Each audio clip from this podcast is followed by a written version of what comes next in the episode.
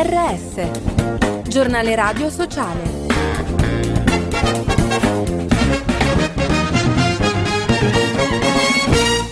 Bentornati all'ascolto del giornale radio sociale in studio Giuseppe Manzo. Vita cara, l'aumento dei carburanti pesa da 96 a 228 euro per gli automobilisti e incide sul caro vita per le famiglie. Federconsumatori sarà all'incontro con il ministro Urso. Ascoltiamo il responsabile energia dell'associazione, Fabrizio Ghidini. L'intervento successivo, dopo le proteste che si sono alzate del governo con un decreto, non rimuove il problema. L'aumento rimane e l'idea di mettere un cartello nei distributori eh, con il prezzo medio nazionale eh, suona come una beffa e il discorso sulla lotta alle speculazioni è tutto da costruire, non è una cosa semplice. Comunque giovedì il ministro D'Urso ha convocato le associazioni dei consumatori sul tema, noi proporremo degli interventi strutturali sulle accise e il ripristino dello sconto che è stato eliminato. Kids Action for Peace è la campagna di sensibilizzazione per la pace in Ucraina nata dall'idea di 18 bambini e ragazzi europei per partecipare occorre realizzare un disegno, scrivere una poesia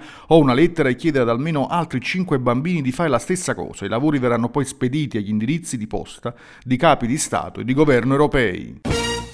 Fronte del ghiaccio, zero termico da record, arretramento dei ghiacciai, ondate di calore, il 2022 è stato un anno nero per le Alpi come documentato dalla carovana dei ghiacciai di Legambiente. Su questo tema la copertina del nuovo numero, Nuova Ecologia.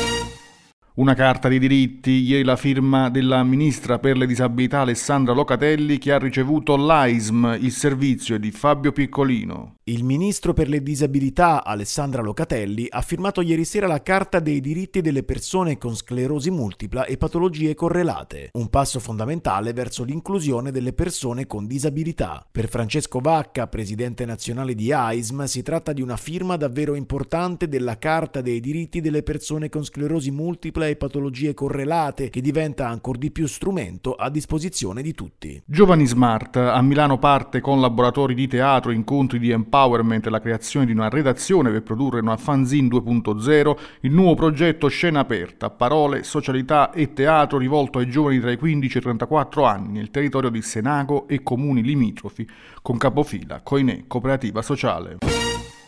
Atleti al tuo fianco, il tennista Matteo Berrettini sostiene l'associazione bresciana che aiuta i bambini che lottano contro gravi patologie. Con una donazione ha garantito la fornitura di gelati per un anno al reparto di oncoematologia pediatrica dell'ospedale di Rimini. E con questo è tutto per notizie, approfondimenti e podcast www.giornaleradiosociale.it.